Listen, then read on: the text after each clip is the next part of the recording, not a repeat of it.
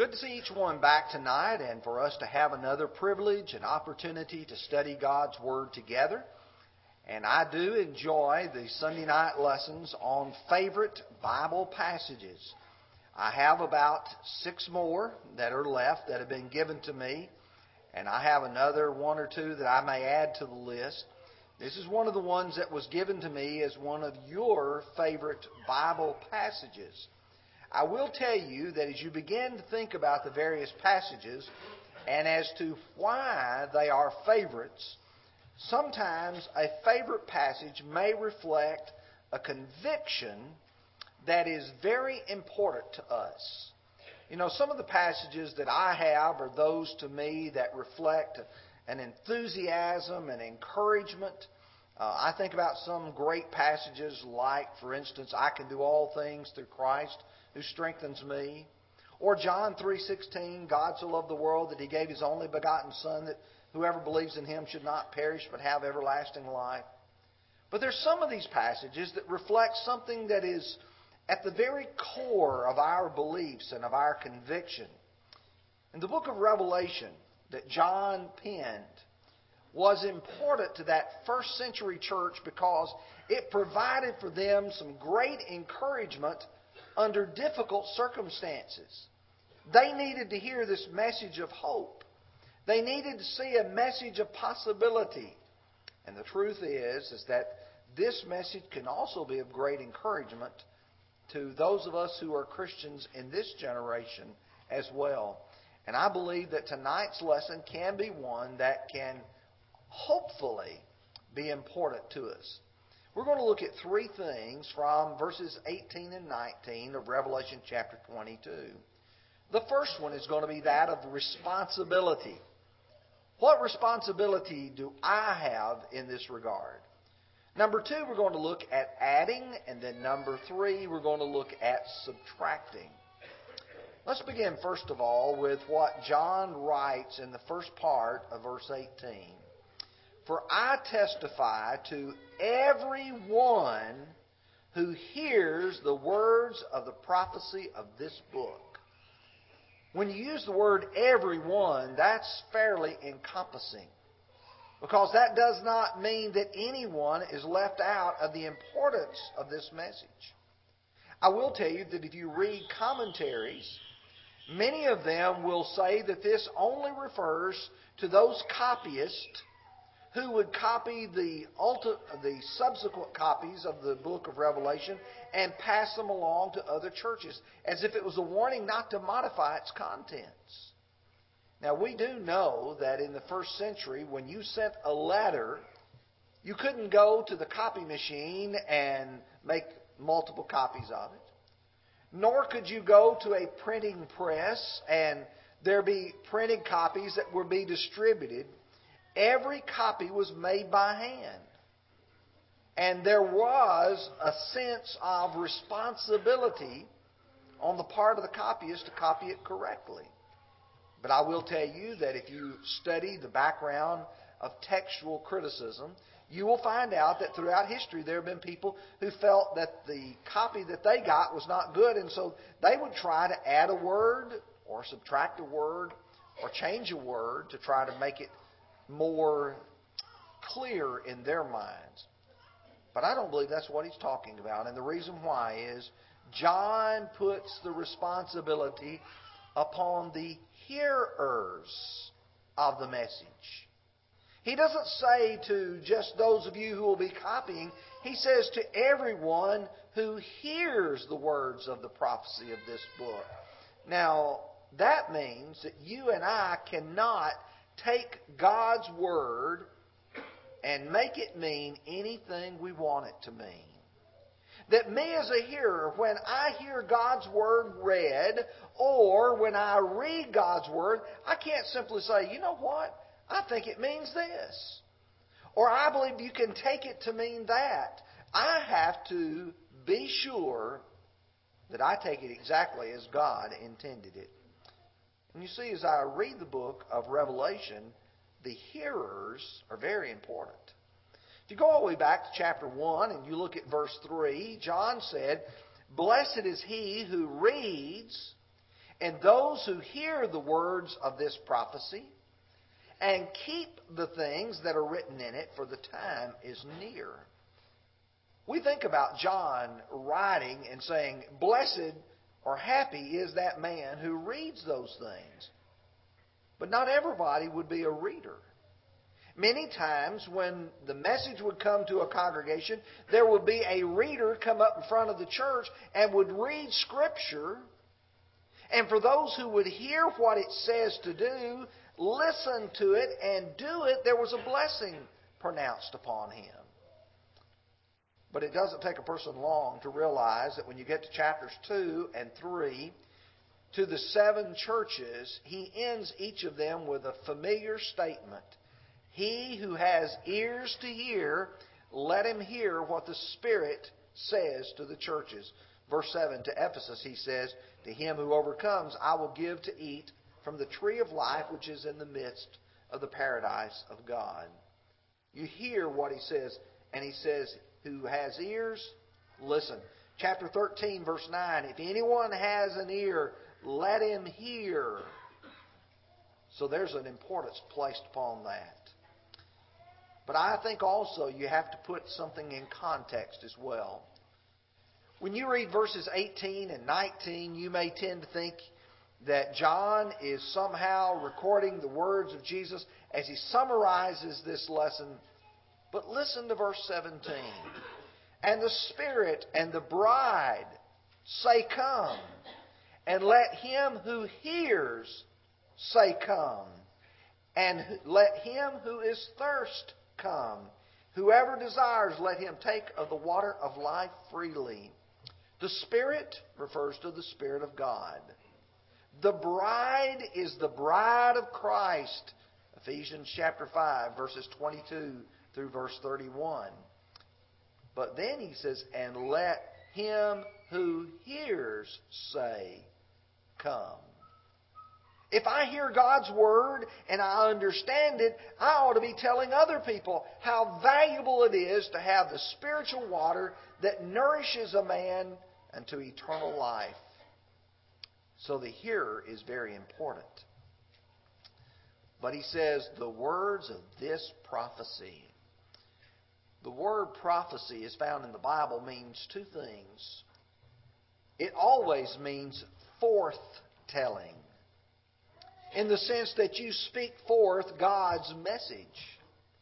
Occasionally, it also includes foretelling, that is, something that is to come in the future.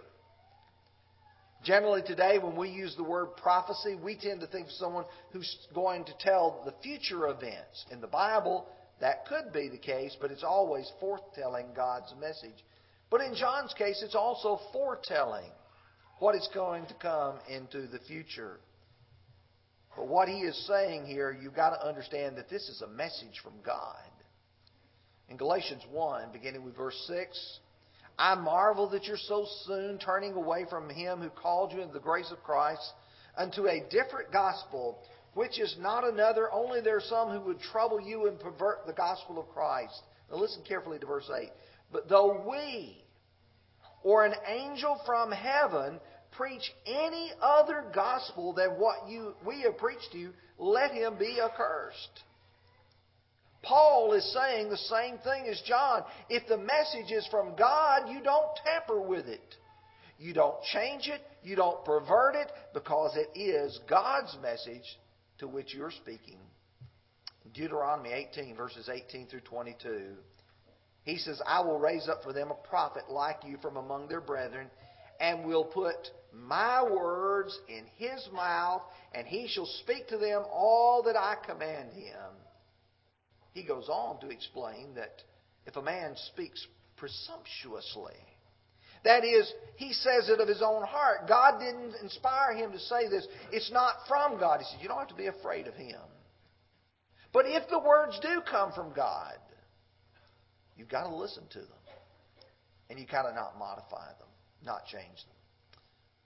Well, now let's move to the part of the lesson which is really the meat where John specifically, at the direction of Jesus and his writing, says, If anyone adds to these things, God will add to him the plagues that are written in this book.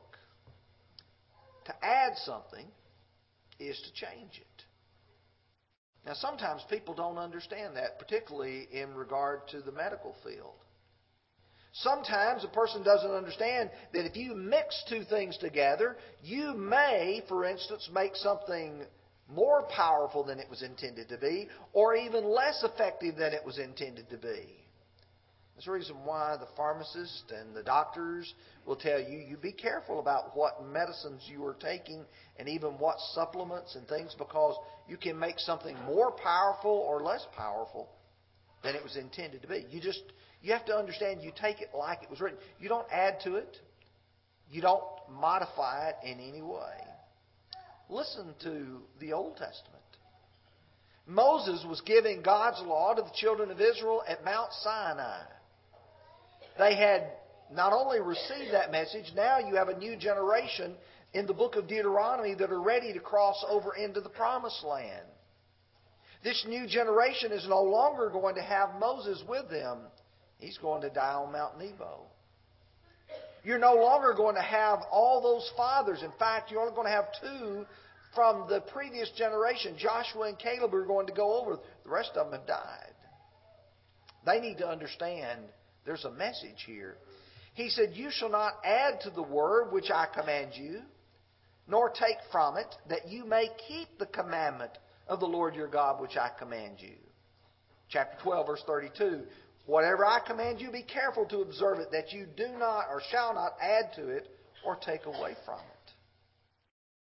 Pretty stern words. Proverbs 30, verse 6, Solomon said, Do not add to his words, lest he rebuke you and you be found a liar. You don't try to modify God's words, or you'll be found out to be the one who'll be a liar. But the truth is, in biblical times, there were people who did that. When you come to the book of Acts, you realize that God had the apostles to teach the truth. They taught what men must do and must not do in order to be a Christian and to live a Christian life.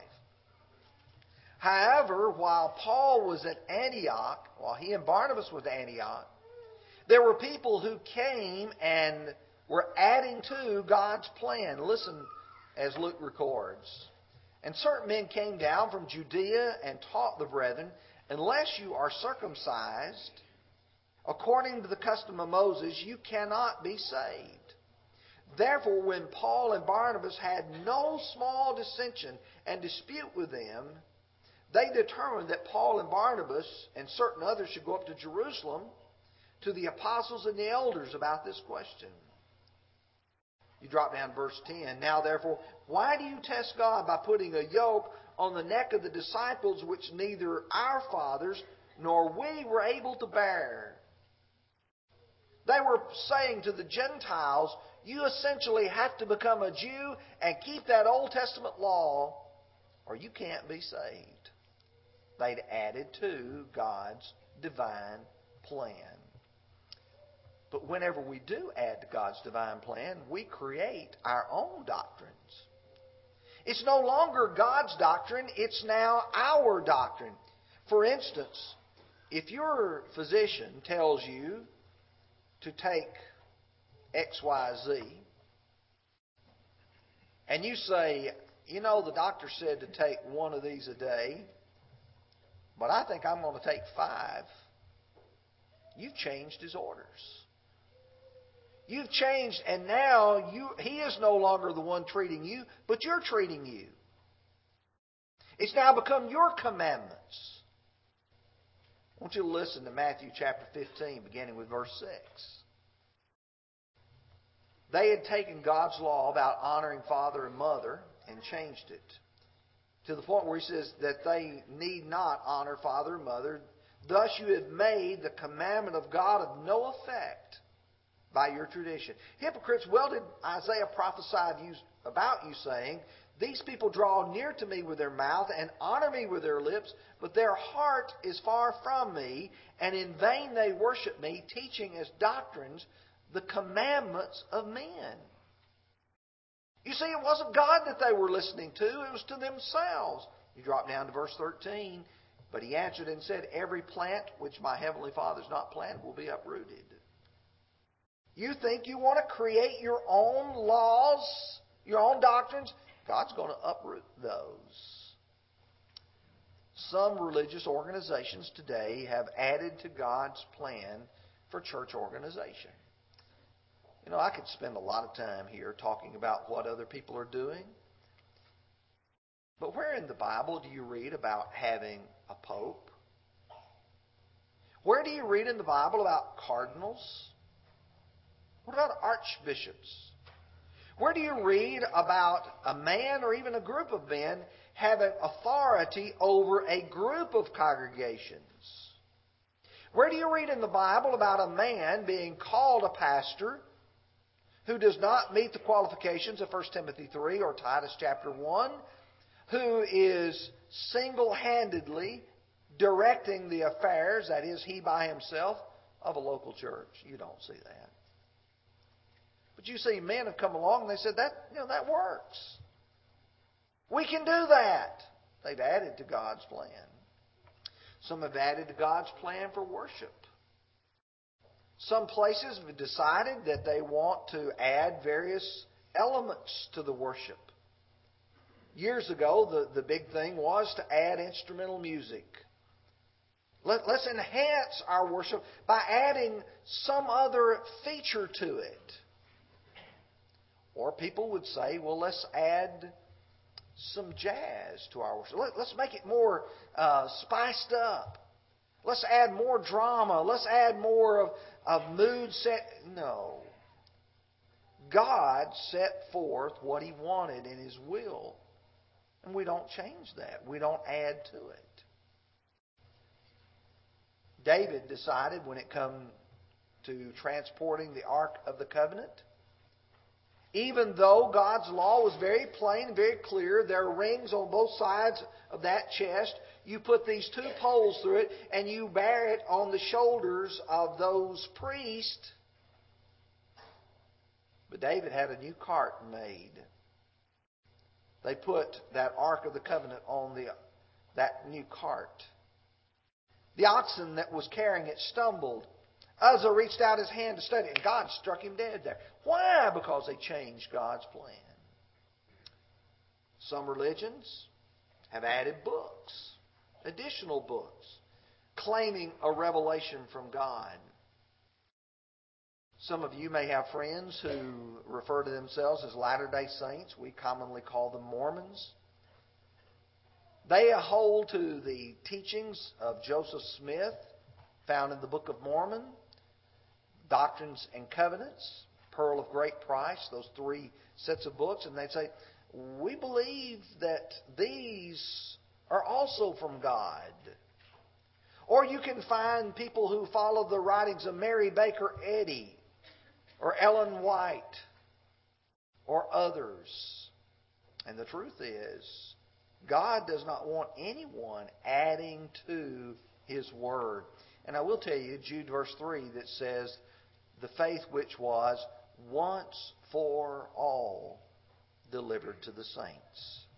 So God said, if they add to it, I am going to add to them the plagues that are written herein.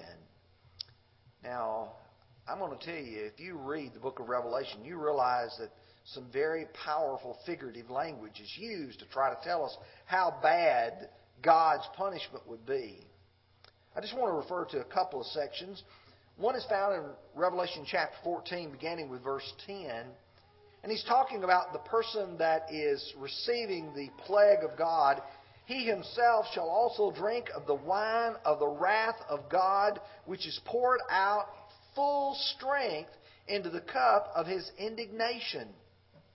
He shall be tormented with fire and brimstone in the presence of the holy angels and in the presence of the Lamb and the smoke of their torment ascends forever and ever, and they shall have no rest day or night who worship the beast and his image, whoever receives the mark of his name. I tell you what, I would hate to know that I received full strength the wrath of God. You know, you look just at a few of the things on our earth and how powerful they are. I think about things like the tsunami that occurred a few years ago. Think about the hurricanes that have leveled people's homes, they've flooded people's houses. You think about the tornadoes that have come through the south, many of them with tremendous devastation. Those are just meager drops in the power that God has. I'd hate to know that I had to have God's wrath full strength. Or you get to chapter 20, verses 10, verse 15. The devil who deceived them was cast into the lake of fire and brimstone, where the beast and the false prophet are. And they will be tormented day and night forever and ever. Verse 15. And if any was not found written in the book of life, was cast into the lake of fire. Two or three times in my lifetime, I've been burned. The most painful was when I was probably about eight or nine years old. In our kitchen, we had a little stove that had a stove pipe that came up early in the morning getting ready to school, and I turned around and I hit this part of my arm on that red hot pipe. That skin just sizzled. Remember I had to put some kind of ointment or cream on it. Seemed like forever. Wear gauze on it to keep it from getting infected. That intense pain was just only for a second. I cannot imagine being a lake of fire and brimstone day and night forever and ever. I don't want the plagues of God added to me. Number three is that of subtracting. Listen to what he says in verse 19. If anyone takes away from the words of the book of this prophecy, God will take away his part from the book of life, from the holy city, and from the things which are written in this book.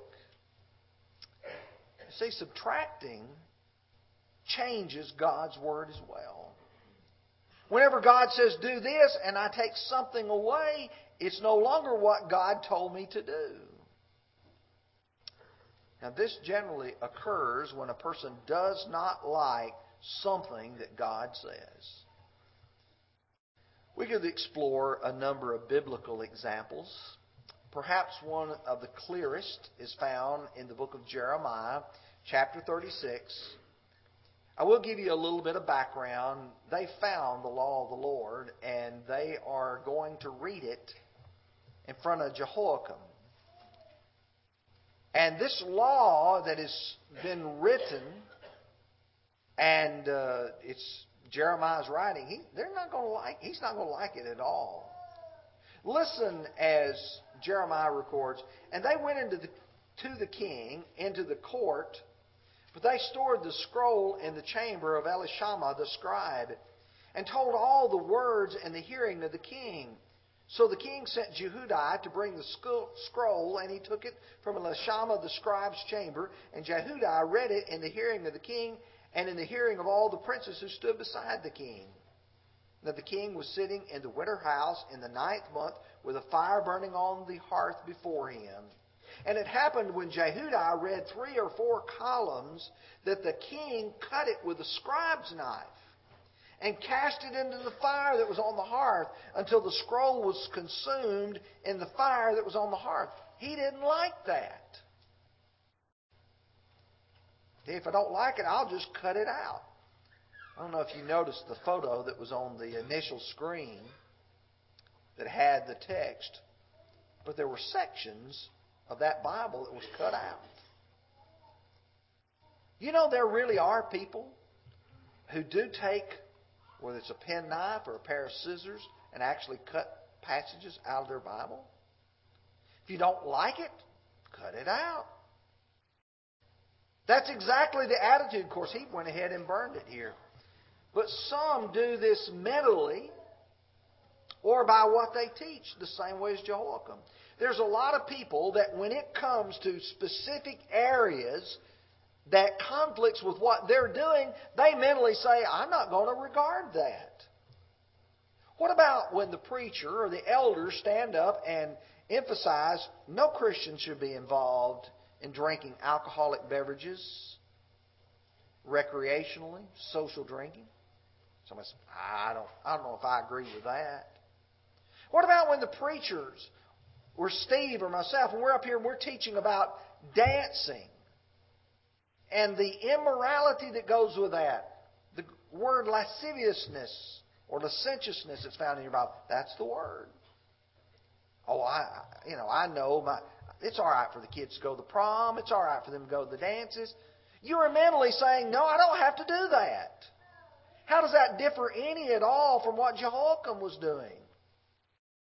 Or what about those preachers who will choose, I'm only going to teach just so much. I'm not going to teach it all. I'm going to cut part of it out from my teaching because I know that's going to make somebody upset. That's going to offend somebody. Listen to Luke chapter 11 and verse 52. Woe to you lawyers, for you have taken away the key of knowledge. You did not enter in yourselves, and those who were entering in you hindered. When you take away something from God's Word so people do not hear it, do not follow it, then you're changing it. Listen to Matthew 23 23. Woe to you, scribes, Pharisees, hypocrites, for you pay tithe of mint, anise, and cumin, and have neglected the weightier matters of the law, justice, mercy, and faith. These you ought to have done without leaving the others undone. He's not condemning the fact that they had been very careful in what they had tithed, which was a part of their Old Testament obligation. But he said, what you have done is the more important things, such as justice, mercy, and faith, you've ignored those. Sometimes when a preacher will preach, people will say, Amen, because that's what they agree with.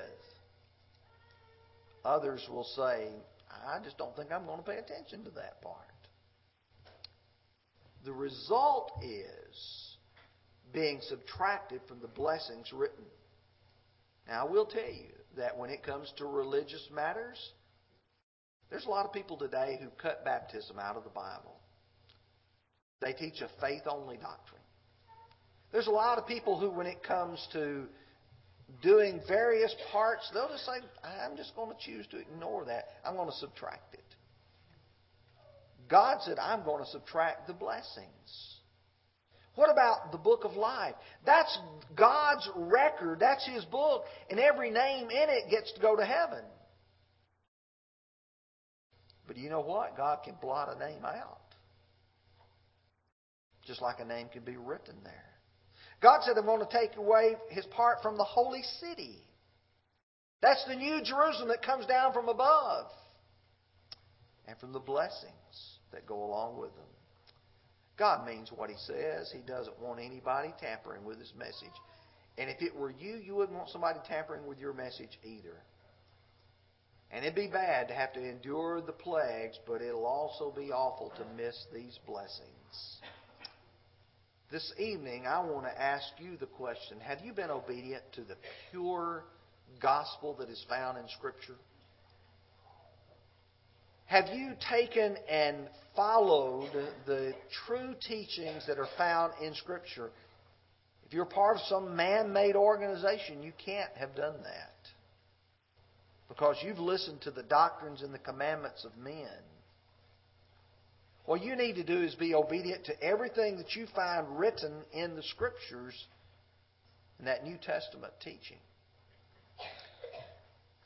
Sometimes we as Christians are just as guilty as the people of this world when we choose what parts of the Scripture we want to obey and what parts we don't want to obey. Maybe you recognize that in your life now, and if you do, you have an opportunity to correct it. If you need to respond, would you come as we stand and sing?